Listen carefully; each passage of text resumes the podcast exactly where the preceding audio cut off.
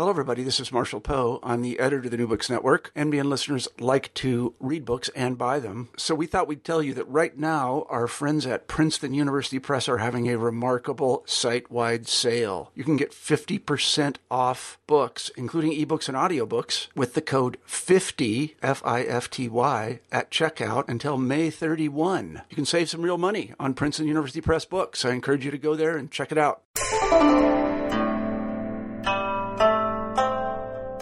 There, I'm Carla Nappi, and this is New Books in East Asian Studies. Welcome to the channel, and thanks very much for joining us.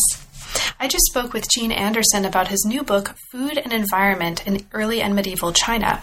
This came out with the University of Pennsylvania Press in 2014. And it's very much a book that is accessible to both communities of readers and listeners who know a whole lot about Chinese history and communities of listeners and readers who don't know anything about China. Um, and that's one of the wonderful things about the book. So it's written in a way that really brings together um, Gene's background in anthropology, um, a lot of what he knows about food science and ecology and the environment, with the documentary and material record of Chinese history to inform a way of thinking about a kind of diachronic, trans-historical story about food, environment, um, conservation, ideas about sustainability, environmental management, and much, much more.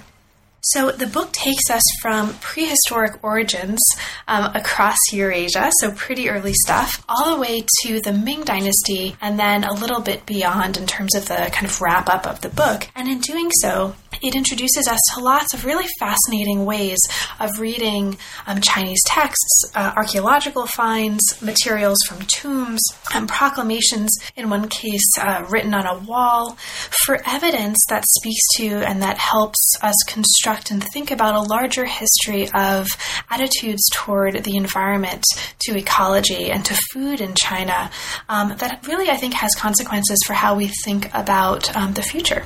So it's a really interesting book. It was really a pleasure to talk with Gene about it. He knows so much about this stuff um, and is just, it, the book is full of details and material and stories that we only barely scratch the surface of. So thanks for listening. I hope you enjoy, and I certainly did. I'm here today to talk with Gene Anderson about his new book, Food and Environment in Early and Medieval China. Welcome to New Books in East Asian Studies, Gene, and thanks very much for being with me today. Well, thank you very much for having me. So, Gene, could you start us off by saying a little bit about what brought you to the field, and specifically, how did you come to work on China? Well, my parents were very interested in China. They were historians of Europe, and uh, I just sort of got interested in China, uh, starting with their interest, and it just sort of grew. I, all my life, I've been interested in China, and sort of discovering Arthur Waley's translations of poetry and philosophy when I was in high school really nailed me down. So, the book that we're talking about today focuses specifically on the history of food and the environment in China up to the Ming Dynasty.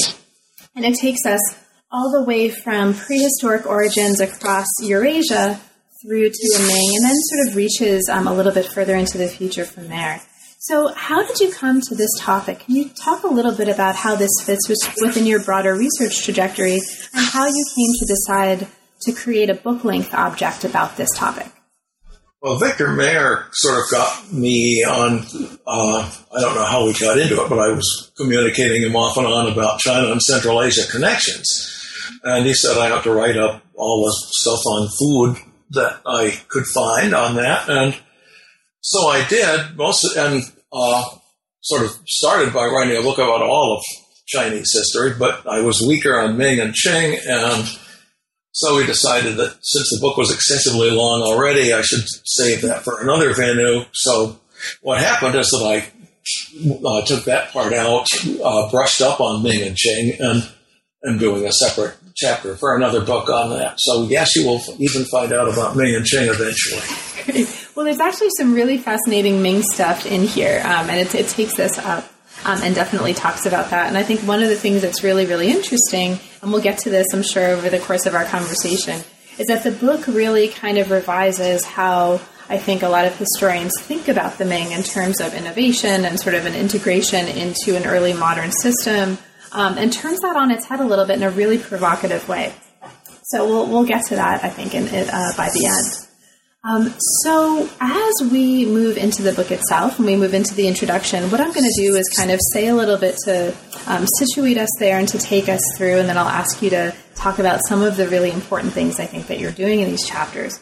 So, one of the things that I want to mention for listeners is that in the introduction, you're not just laying the foundation for the book, but also pointing us to um, a really interesting and I think really fascinating resource that can be read in conjunction with the book that's outside the book.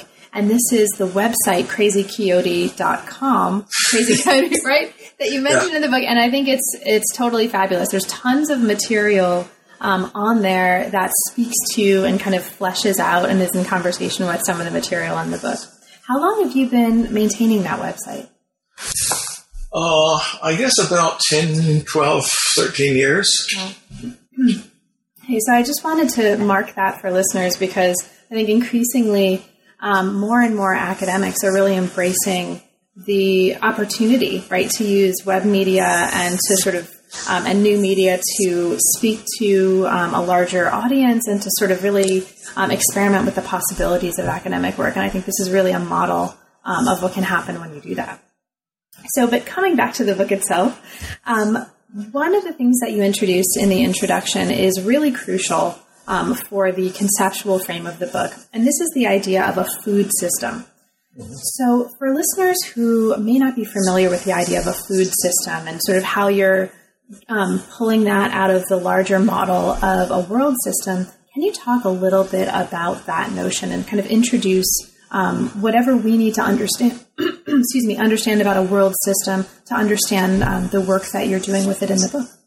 Well, this is system in a different sense. A food system is a standard anthropological term for looking at production of food, uh, distribution, marketing of food, and consumption of food as one system. Mm-hmm. Okay. Great. And is there um, anything in particular about the world system model that you um, you invoke early on in conversation with the idea of a world system that particularly speaks to you as a way to understand China in particular in terms of its food and environment? Uh, well, the world system idea basically, you know, you're looking at connections between countries or polities or uh, cultures and how they interact with each other and how you know the, the properties of the system change uh, you know, the idea of a core versus a semi-periphery versus a periphery, for instance. And China has always been the core of East Asia and was pretty much a separate world system through most of the period I'm talking about. And China got pretty much integrated gradually into the entire Eurasian world system, you know, starting pretty much in the Tang Dynasty or, or even earlier. And, and, by the time that this book finishes, it's pretty thoroughly incorporated into the world system. Great. Now, as we move into the chapters, you take us from prehistory all the way to the Ming and then beyond. So let's start in prehistory. Um, one of the things you mentioned that I think is conceptually really interesting in this first chapter, Prehistoric Origins Across Eurasia, is you point us to the importance of the relationship between the sort of physical, biological tasting ability and food culture. So, can you talk a little bit about that? This because I think it's a um, it's one of many cases in the book where you're bringing together um, insights from kind of uh, from the sciences and um, insights from Chinese history to make them speak to each other. Yeah, the uh, perspective I come from in food studies is the uh, what we call the biocultural perspective in anthropology. You look at biology and culture as uh, things that you have to take into account as a single system, and you have to know about both the biology and the cultural stuff, and you can't really separate them. And taste, I'm not sure quite what you're referring to, but uh, the fact that people can taste sweet, sour, salt, bitter, and umami is obviously relevant. I mean, people want to have particularly good tasting food. Yeah, that's actually what I'm referring to. I think there's a um, there are a few pages in chapter one where you talk precisely about that, right? The ability to taste um, umami and other kinds of um, of tastes, and um, the that chapter, chapter one, I think really interestingly integrates that insight within a larger frame of what it is to understand food culture historically. So that's what I'm pointing to. Okay. So as we move from prehistory into early ag- agriculture, and we're going to do this at a rapid clip, right? Um, is uh, we move into a discussion of early farming in China, the domestication and spread of rice agriculture. We talk about the development of fermented beverages in early China. There's a lot of stuff going on here. So we could easily talk about this for an hour, right? And we don't, we won't do that. But one of the, um, I think, really important things that happens in the second chapter of the book on China's early agriculture is from the very beginning, now here, or almost the very beginning of the book, you are bringing Central Asia into the story, right? Um, making the point here that um, it's really, it's, we can't understand what's happening, even in these early stages, without talking simultaneously about China and Central Asia. So, can you talk a little bit about that? For you, why is it, um, even in these very early stages of Chinese history, why is it so important for us to keep uh, a perspective on this that integrates um, Central Asia into how we think about China? It's been a, trans- a, travel corridor forever, and you've had, you know, as long as there have been people in Asia. And so from the beginning, you have a lot of stuff moving across Central Asia, and especially in regard to agriculture, you know, wheat and barley spread from the Near East, you know, wheat and barley spread from the Near East, starting from about, you know, 11,000 years ago and, and reaching China about 4,000 years ago more maybe more like 5,000, but we're not sure. And uh, sheep and goats uh, got to China about that same time. The Chinese probably independently domesticated sheep, but the goats are certainly intrusive. Um, and meanwhile, millet, you know, uh, the uh, broomcorn millet or panicum millet is going the other way and, and moves from China and Eastern Central Asia to Europe by way back about 4,000, 5,000 BC. And after that, you've just got a very open transportation corridor with ideas and foods crossing all the time. And, and with food, at least you know exactly where it's coming from in most cases because you can pinpoint where a given food was domesticated. And of course, Central Asia itself was a domestication site for a number of things, including apples. They've recently genetically pinpointed the domestic apple to the area around Almaty in, Kazakhstan. Mm-hmm.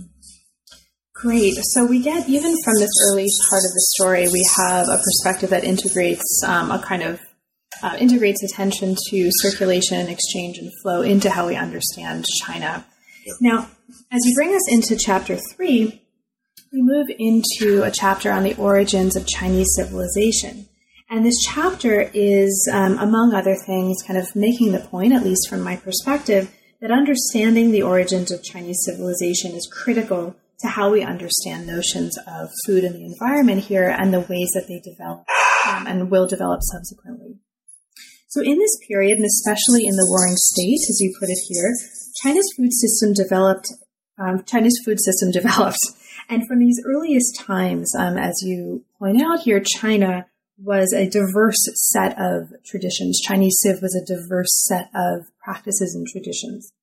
You talk about the division early on here between nor- north and south as well.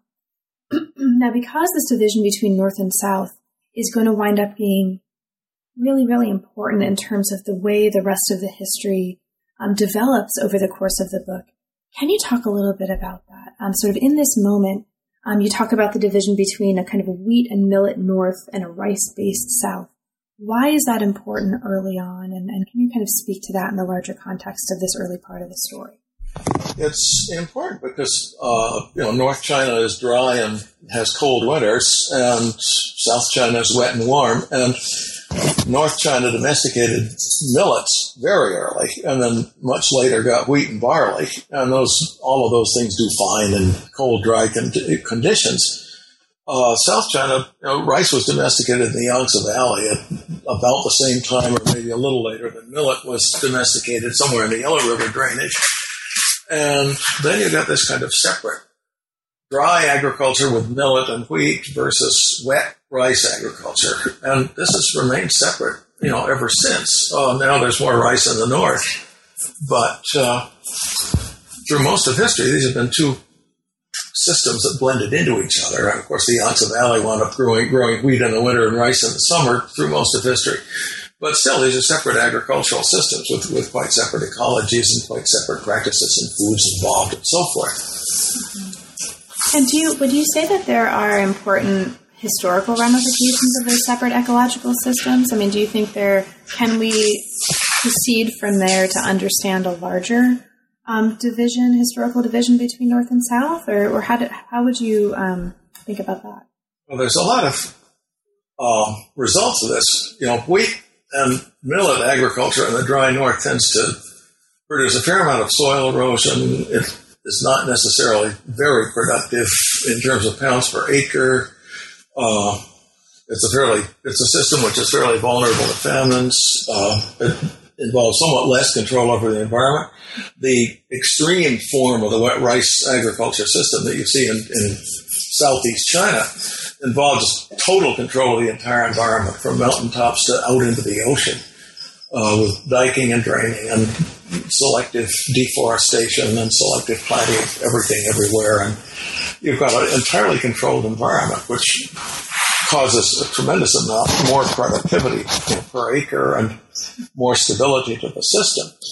And um, one of the kind of odd things about this is that dry northern areas tend to conquer wet rice growing southern areas, not only in China, but in India and in Europe and pretty much everywhere throughout history. And part of that is that I think probably is because these northern, I'm, I'm not going to make a huge point of this because I'm not sure if it's true, but one possible reason is that the north is more subject to fluctuations. Uh, in a very good year, they can conquer outward quite easily. In a very bad year, they need to do something. Uh, so they tend to be more dynamic and, and, more prone to move outward and conquer.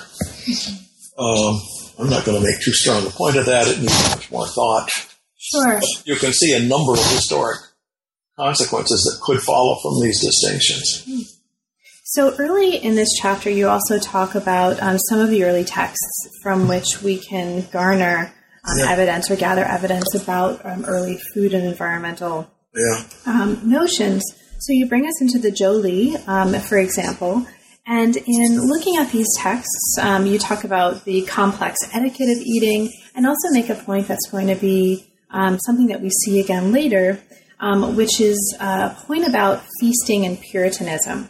So food consumption, right, was um, food consumption in these texts, as you describe it, was a kind of took on a pattern of feasting. And you note that Puritanism was firmly equated with disrespect. Now, because this idea of Puritanism um, as it pertains to food is also something that we'll see later on, can you speak a bit about that? What do you mean here by Puritanism, and in what way um, is this a, a, form of disrespect, and why, why do we need to understand this to understand early food culture in this part of the book? Well, um, starting out with Puritanism, it's the Western, you know, European concept. Uh, really goes much wider than the Puritans or the Puritans in the U.S. But part of Western thinking, and very strongly part of Christian thinking from the beginning, is that delights of the flesh are low and disgusting and unclean, and you really ought to be pure and, and not enjoy that stuff. And I got a pretty good dose of that from my Calvinist father, but fortunately, my mother was much more tolerant. Uh, in China, this idea was very strongly enunciated by uh, the Mohists, uh, Modi, and, and, that school of philosophy. And it was very sharply shot down by the Confucians and, and others who said that you know, if, if, you don't feed your elders and ancestors, and by extension the gods, decently, they're going to get pretty annoyed and they're not going to like you. And so you have a very different idea of gods and spirits, but also a very different idea of how you show respect to the living. And this is, you know, it was debated quite explicitly between the Mohists and the Confucians in the warring, in the later Warring States period. And Puritanism was kind of definitively refuted, whereas in the Western world it got established, especially in the two or three centuries after Jesus, and uh, pretty much established as a very standard thread in Western history still is.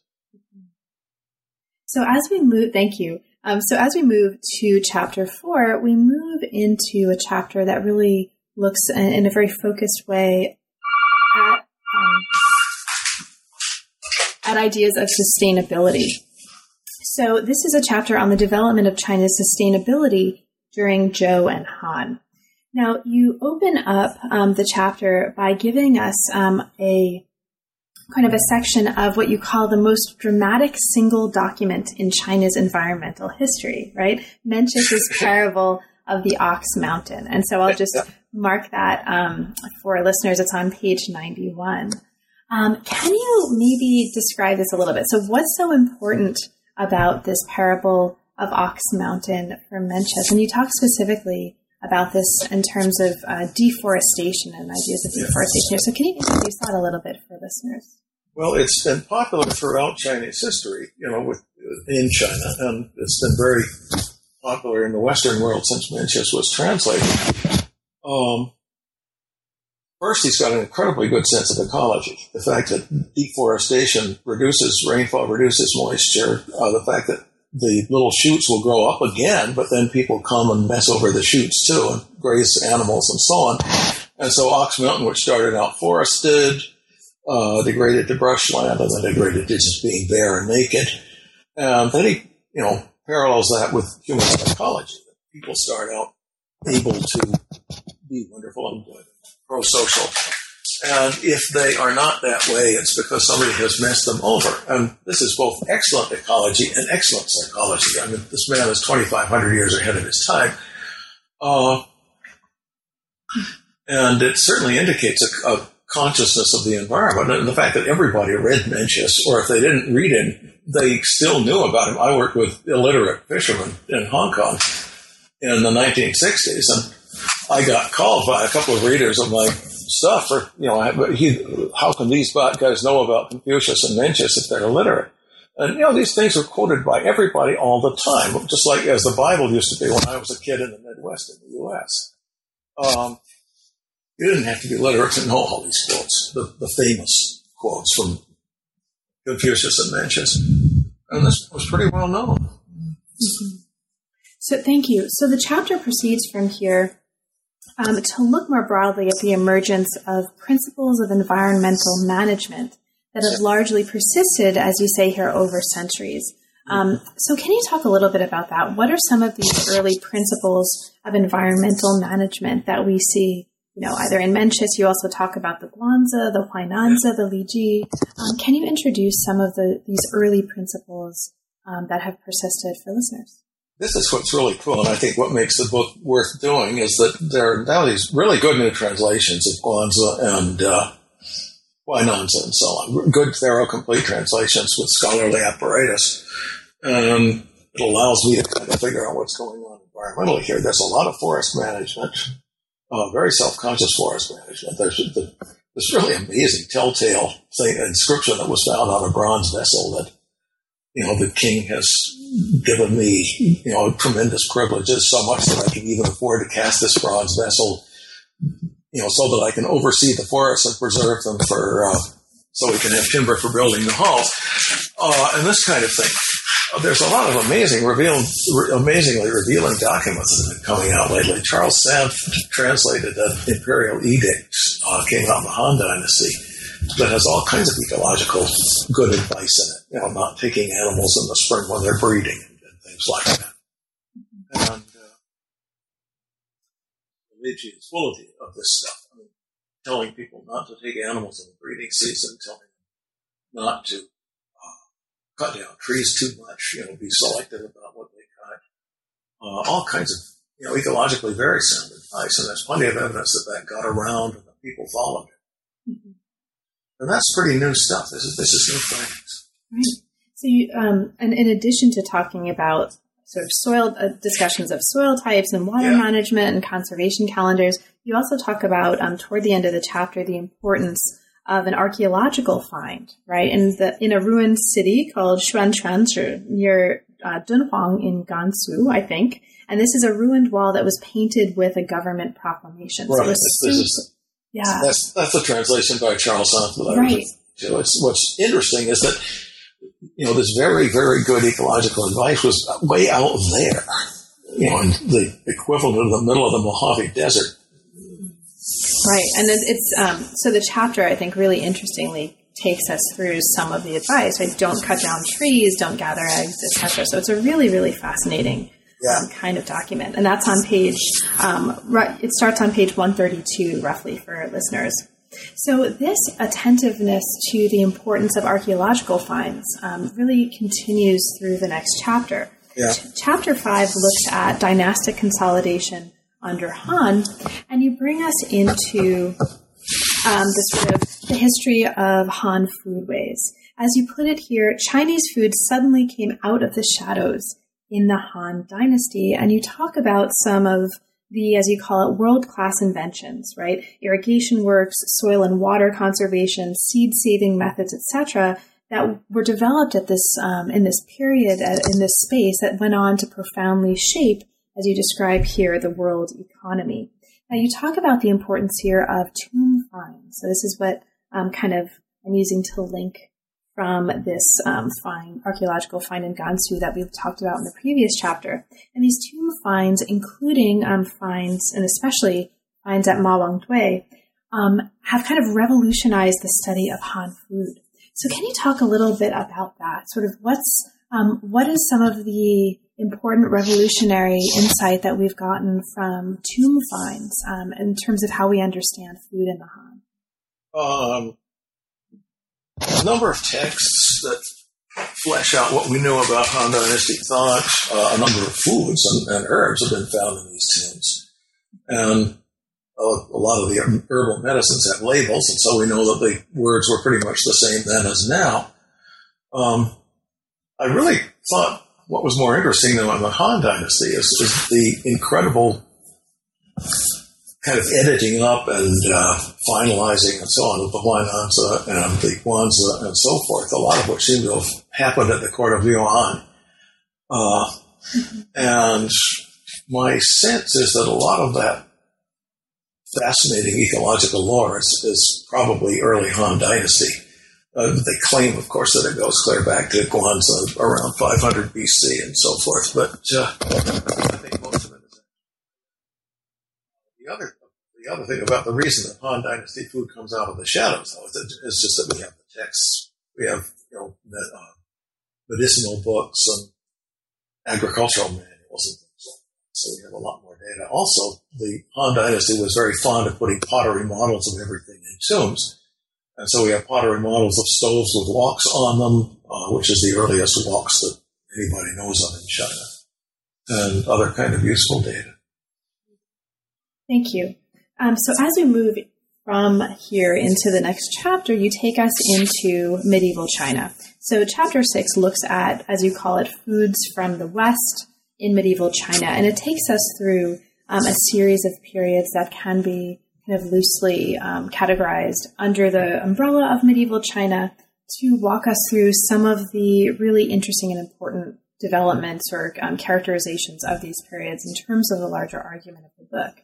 So, in the three kingdoms and northern and southern dynasties, for example, uh, for listeners who are really um, deeply interested in uh, stir frying, right, and stir frying recipes, um, you talk about a really important text, the Qi Min Yao Shu, which includes um, really important discussions of lots of agricultural technologies that are really important um, for how we understand this history. And it also includes a recipe, and I have to mention this a recipe for duck that may be the very first recipe that involves stir frying. So that's pretty cool. Yep. You also um, bring us into the importance of the Tang dynasty here. Um, and this is going to be um, very, very important, um, at least as I see it, for the kind of work that the book is doing in this part of the text. Now, in the Tang, environmental degradation, or degradation began to attract attention, as you put it here. Um, can you talk a little bit about that? What's happening in the Tang in terms of how environmental degradation specifically um, is being understood because that seems to be a really, really important moment in the development of a larger ecological and environmental sensibility in the, in the course of the book. I expect it was actually much, it was obviously well recognized before that, but what happens in Tang is that you start getting poets and uh, writers in general talking about it and mentioning the fact that, uh, I mean, the poems being written about excessive deforestation and things like that. Mm-hmm. Something that was clearly of interest to urban intellectuals who were writing fine poetry. Uh, mm-hmm. Not the sort of people you would normally expect to be so concerned with ecology. So, in the Tang, also, as you mentioned in the chapter, the Silk Road and tra- travel and transit across the Silk Road or Silk routes also became extraordinarily influential. What are some of the most important ways that that shaped what was happening in terms of how we understand food and the environment in this Tang period?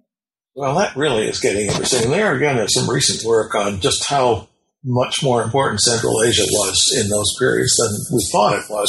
Partly because all these Central Asian geniuses and polymaths like Al-Biruni and Avicenna were kind of lumped as vaguely Muslim, and everybody sort of thought, oh, they were in Baghdad or somewhere. Uh, it turns out that Central Asia was the intellectual center of the world in the uh, uh, period roughly from six or seven hundred to about eleven hundred, and uh, a lot of those ideas got to China.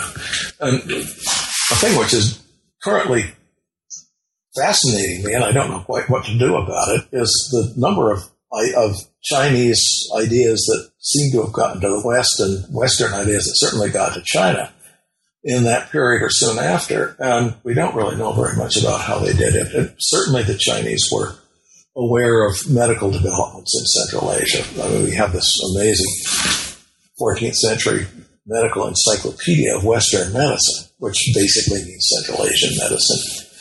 Uh, I'm just reading a book, A History of Balance by Joel Kaye. He's talking about ideas of balance that arose in Europe in the 1200s, 1300s. They're all Chinese. And whether they got them from the Chinese or independently developed them or both China and the West developed them from ancient Greek thought, I have no idea. I mean, mm-hmm. How come they're suddenly in, in, in Europe? Uh, he traces them to ancient Greek so that's a good thought. I mean, that's clearly a start. But ancient Greek thought was certainly getting to China by uh, uh, the Tang Dynasty because we have Sun Simiao uh, drawing on Western medicine and, and this 14th century text that Paul Buell and I are messing with. Galen is explicitly mentioned quite often. Yeah, let's actually move to that because that's um, a kind of a high point of, or certainly one of the focal points of the next chapter, chapter seven, that looks at Mongols and the Yuan dynasty. Yeah. So um, this is a chapter that looks, uh, among other things, at the importance of the Mongol Empire for understanding the movement and circulation of food and environment related materials and practices um, in this period.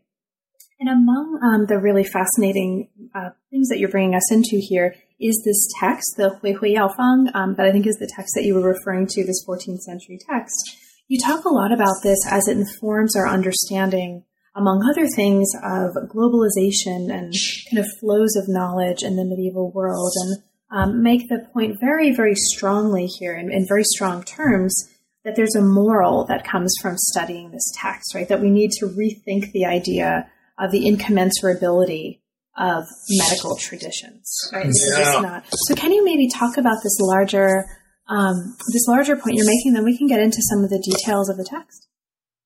Well, there's uh, this flow of knowledge through Central Asia and outward from Central Asia, and uh, clearly the Chinese never felt that there was any great incommensurability between Western medicine and Chinese medicine because they're incorporating Western medicine right through uh, Tibetans also. There was a, you know, the chief medical advisor at the court of, of Tibet in the 8th century called himself Galen. He was a Westerner, uh, obviously taking the pseudonym, but, uh, you know, so Tibet had Gal- Galenic medicine of a very self-conscious sort by the 8th century. Uh, I wish we had more smoking guns like that for China, but we certainly have plenty of evidence that the Chinese were borrowing Western ideas. And of course, they, as Berthold Laufer showed way back in 1918, they borrowed Western medicines like crazy. And uh, all through the uh, pre-Tang and, and and on down into Iran. So, uh, yeah, no, uh, they did not have this problem with incommensurability. So, one of the points that you're making um, in this chapter that's associated with that is that you suggest that uh, one way we might move away from this discourse that understands um, early medical traditions or these sort of medieval medical traditions as incommensurable is by moving away from a focus on theory and medical yes. theory right. and toward a focus on practice um, as we you know, think about the um, as we think about his, the history of medicine and medical histories. And so along those lines, you kind of bring us into some really fascinating, I think, details about this text that speaks to that um, and that helps us uh, think about that. So one of the ways um, that I think your analysis of the text does this is by bringing us into the world of the medicinals, right? The objects, the um, the kinds of medicines, the, the drugs that are discussed in the text.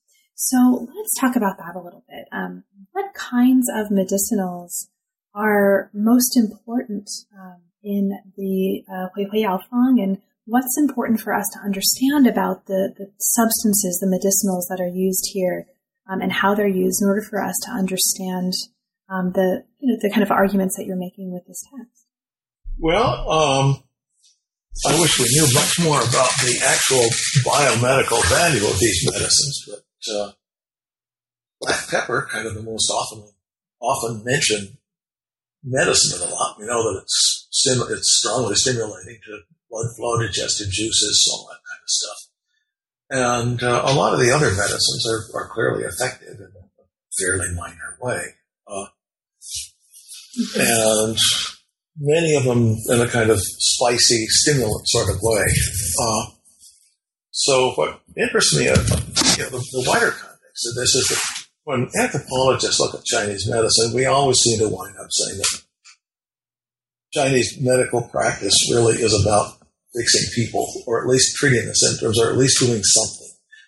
And you've got the strong sense, the strong emphasis on practice in Judy Farquhar's work and Elisabeth Hsu's work and other anthropologists who've looked at Chinese medicine. Uh, the tendency among historians has been to look at theory in a very disembodied way, as if people really were talking grand theory and, and, not trying to treat the patient.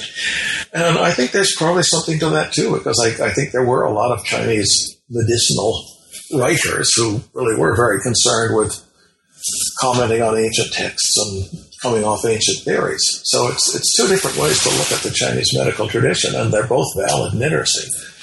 But uh, you always have to think about what some Chinese doctor was actually doing when he's practicing and, and prescribing these drugs and hoping that some of them work.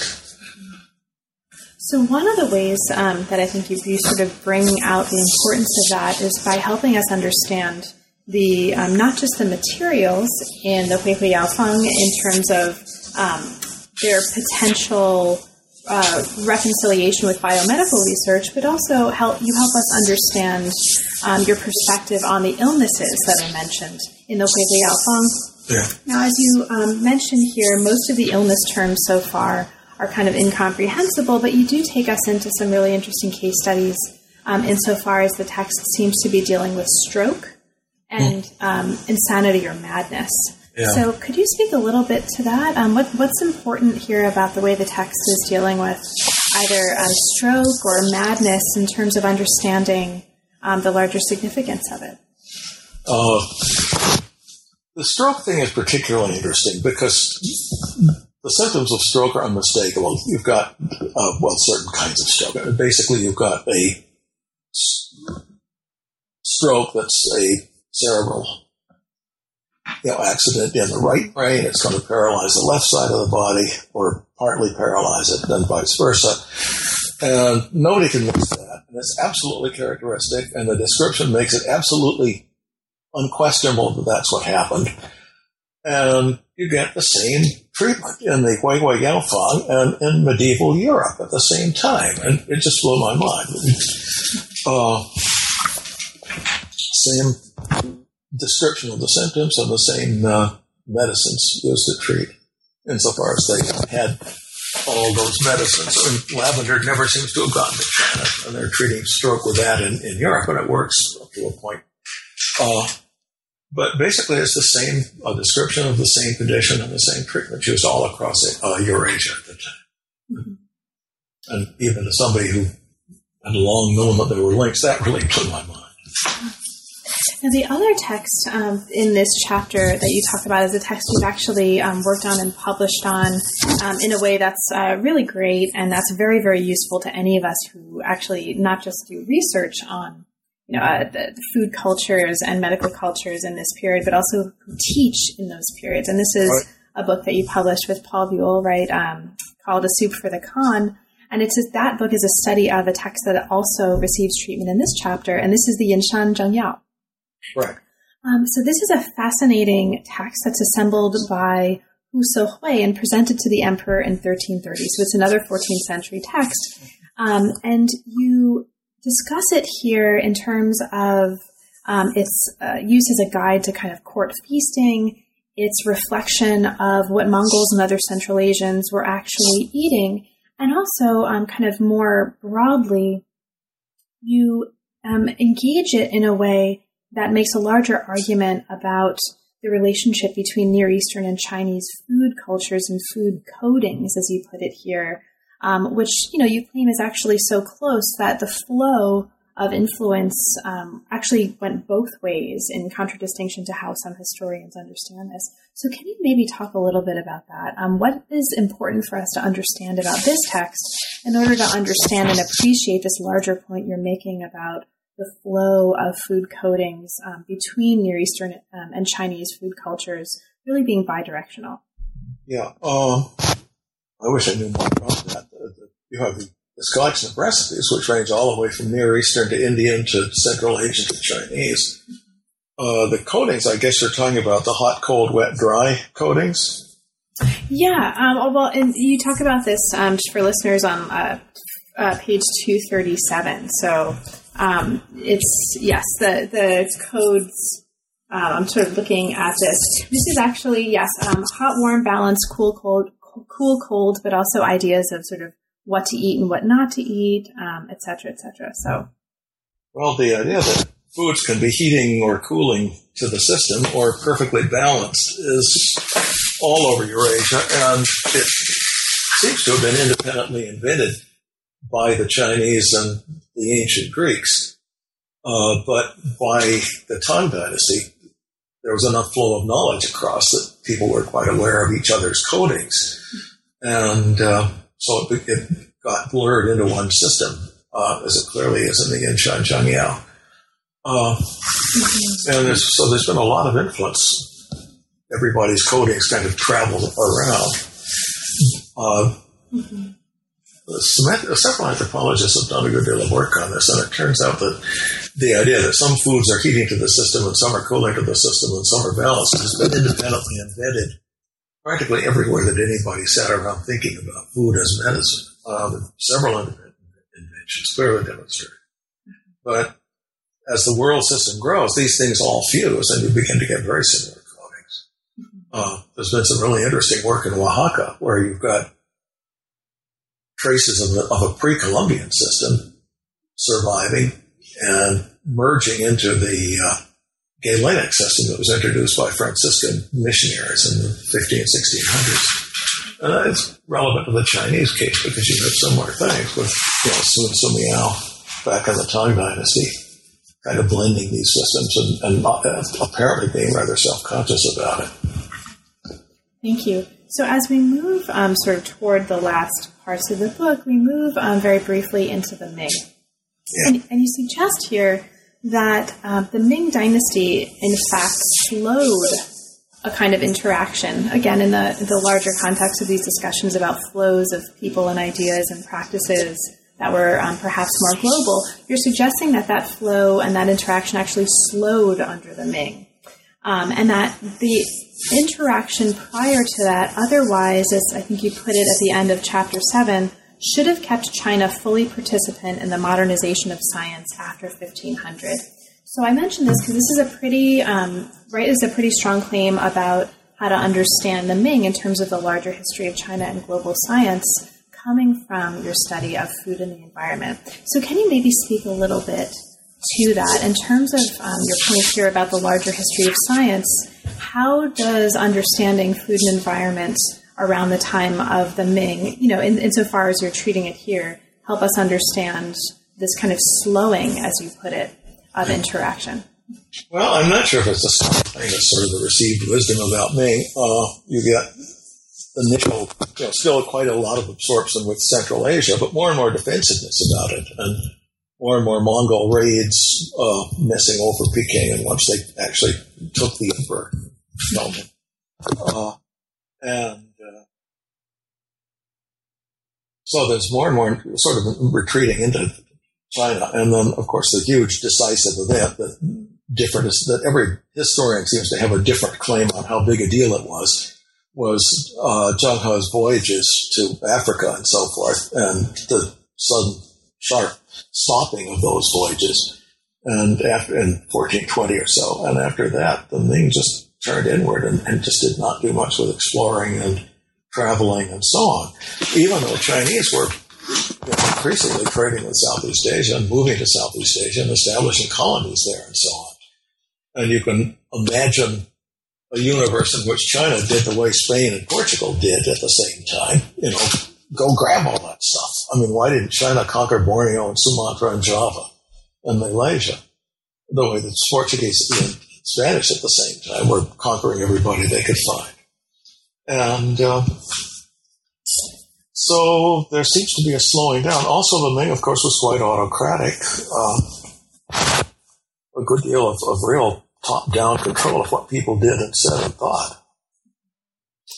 Yeah, so it'll be actually, I think, really interesting, kind of as a speaking as a, a Ming-Qing person, right, in the um, years to come, to see how these transformations and how we are thinking about the Ming um, can interact more with uh, how we think about science and medicine and uh, environment and food in the Ming, right? I mean, I think more and more um, historians of the Ming are starting to look at the Ming in terms of its global um, integration, right? In terms of its uh, contextualization within a more global history framework. So it'll be really interesting to see how that kind of feeds into how we, how our understanding of science and medicine in this period also transforms.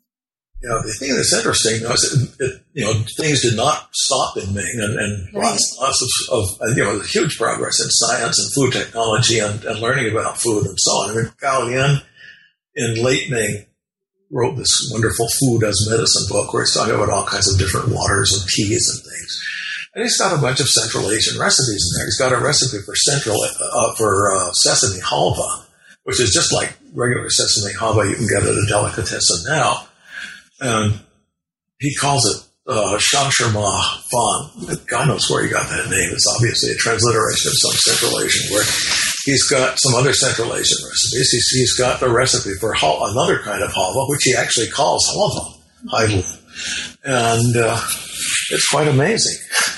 Uh, so there's still lots of knowledge of Central, and of course you have these amazing uh, botanical achievements, climaxing in the uh, Ban Cao Gang Mu, which is really one of the most amazingly great works in the history of the world. I agree. yeah, of course. and your work on it is absolutely wonderful. Totally oh, thanks. I just love it. Oh, thanks. And uh, anyway, the uh, mm-hmm. Ban Cao Gang Mu exactly parallel with the work of Rembert Dodoens and people like that in Europe. Which very, very similar herbals, similarly comprehensive, well, not as long and not as good, but similarly comprehensive. And so China and Europe are you know, exactly at the moving at exactly the same pace forward in, in botany, at least. And then after the Ban Cao Gang Mu, China kind of shuts down. Of course, the Ming fell apart, and, and there was a you know total war for decades. But uh,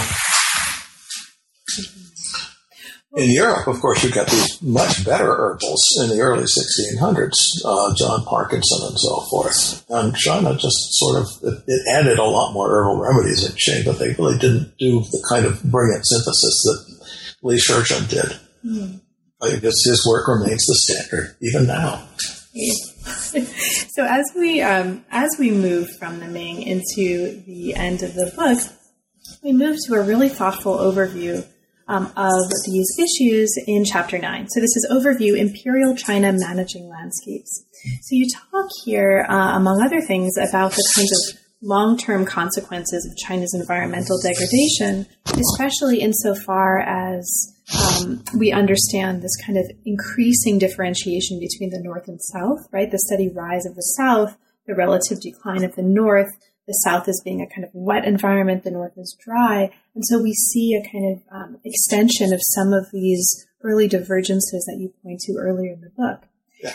Now, what's surprising, as you um, point out here at the end of the book, and this is definitely not a story of um, sort of tragedy and failure, at the end of the book, we get a story um, that's fairly positive, right? Despite all of this degradation.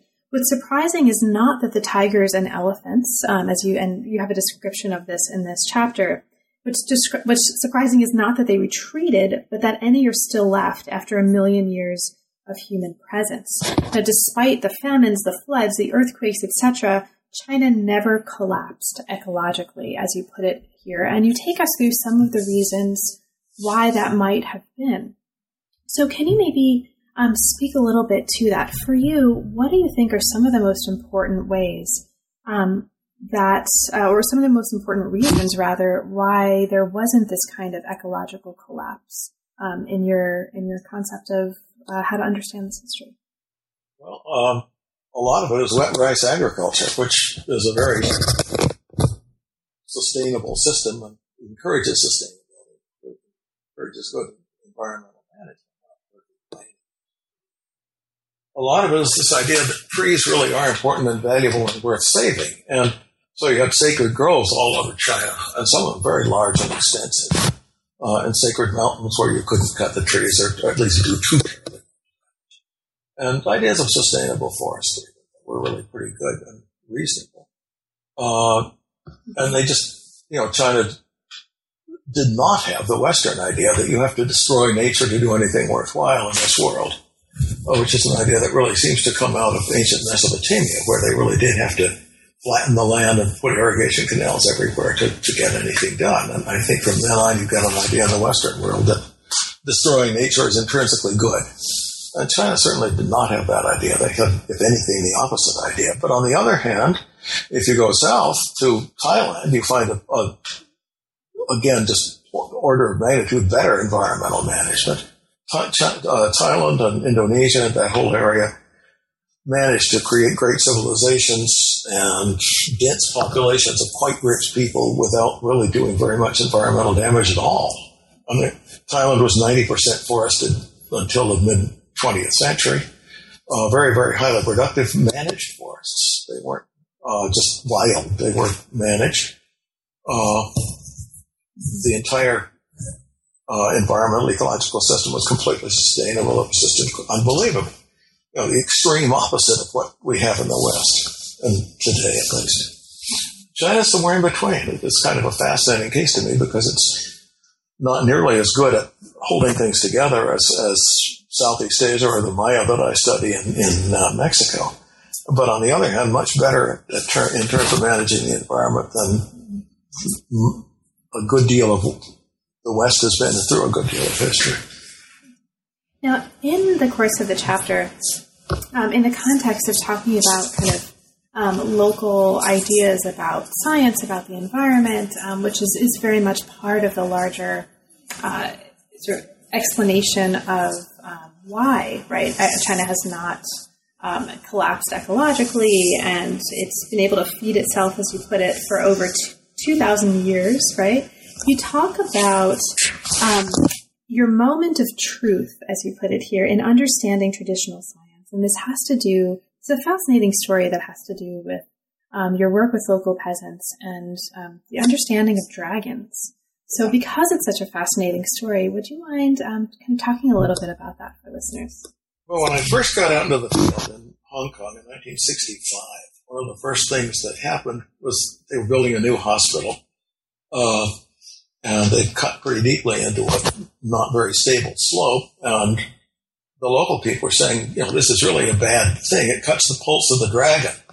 And I said, oh, that's interesting. And like pulse of the dragon, yeah, there are dragons inside the hills, and the flow of energy of those dragons, uh, if you cut it, everything gets messed up. And so I put this down as a very interesting belief. next time there was a big rain, that whole slope failed and collapsed and, you know, wiped out a couple of houses.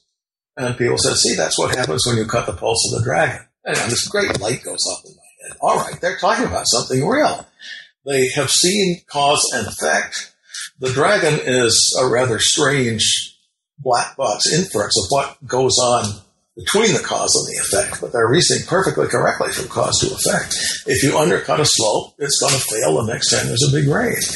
And since then, I've been working to understand Chinese traditional science and belief from this point of view. That they're clearly onto something. Our job is to find out what it is that they're onto and why they infer black box variables that we don't believe in. And you find this with earthquakes all over. Everybody in the world seems to have had a tradition at some time in their history that earthquakes are caused by a big animal under the earth shaking himself. And it turns out that the animal shakes himself at places which are now identified as earthquake faults. You know, that uh, somebody mapped out in, in Seattle the stories of uh, a giant animal under the ground shaking himself, and it turned out to be a perfect map of that big fault that runs right across. Oh, that's fascinating. Yep. I mean, they felt the earth shaking all right. They figured there's only one thing that can do that. You know, it's got to be a big animal under So, so thank you so much. Like elsewhere in this chapter, um, we won't have time to really talk about it in detail, but um, you're also making some other really important points. I just want to kind of mark those for listeners. So you talk about, among other things, um, the uh, importance of understanding China's minority peoples as resource managers, right? And you sort of make a point here that China's minority peoples are often better resource managers than the Chinese themselves, um, which is uh, which is it's a very provocative point. Maybe before we close, did you want to say something about that? Uh, generally, yeah. Uh, most of the minority people have more of a tradition of seeing the landscape as sacred and treating it with a lot of respect. And I got really fascinated with this word respect when I discovered that the I was working a little in Mongolia and found that Mon, that the kind of key concept of environmental management in Mongolia is respect, uh, Shutech or Hundlech in uh, Mongol, and uh, my Akha minority student from South China was meanwhile doing a thesis on finding that respect is a kind of key Akha concept for managing the environment. The Akha share in the Southeast Asian tradition of seeing the whole landscape as sacred and trees protected by spirits, hills protected by spirits, and so on and so. They're very, very careful environmental managers. And uh, so now I've, I've been trying to find out how widespread this respect idea is, and it's pretty widespread. Uh, pretty widespread. Um, and in general, most of China's minority groups come from traditions that are more respectful of the environment than the Han Chinese tradition again. And then conversely, the Han Chinese are more respectful of the environment. Westerners. Uh, this obviously is an area that I'm going to be researching more because we don't know about this. We really don't know much about Mm-hmm. That's right. Well, thank you so much, Gene. Um, I'll just kind of mention for listeners, there's some other really fascinating descriptions um, in late in the, well throughout the book, uh, but in chapter nine in particular of the kind of consequences of the communist regime um, and their actions for the environment since 1950. There's a discussion of the kind of need for balanced assessment of forests and forestry in China, a discussion of fish and fisheries in China, um, and a, a, quite detailed description of um, kind of places historically where we can see consequences of and evidence of good and bad resource management. So there's a lot of really interesting things going on here. There's also two um, really interesting appendices, one on conservation among China's neighbors. So this gets at some of the things um, that you were talking about a little bit earlier. And there's also an introduction to Central Asian food. Yeah. So, Gene, there's a million billion things in the book, right, that we didn't have a chance to talk about. Um, is there anything in particular that we didn't talk about, but that you'd like to mention for listeners? No, it's okay. Okay.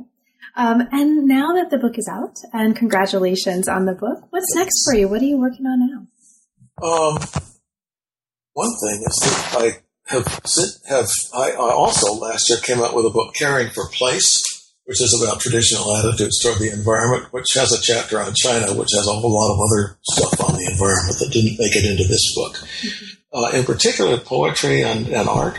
Mm-hmm. I go into Chinese environment, uh, you know, the environment in Chinese classical poetry and, and caring for place. You'd enjoy that. You'd like it.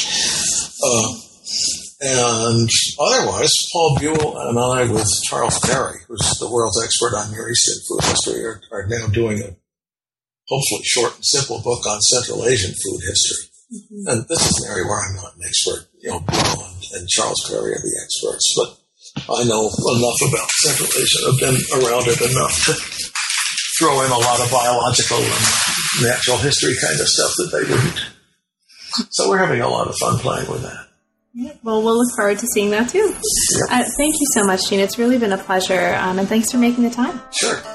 You've been listening to New Books in East Asian Studies. Thanks very much for joining us, and we'll see you next time.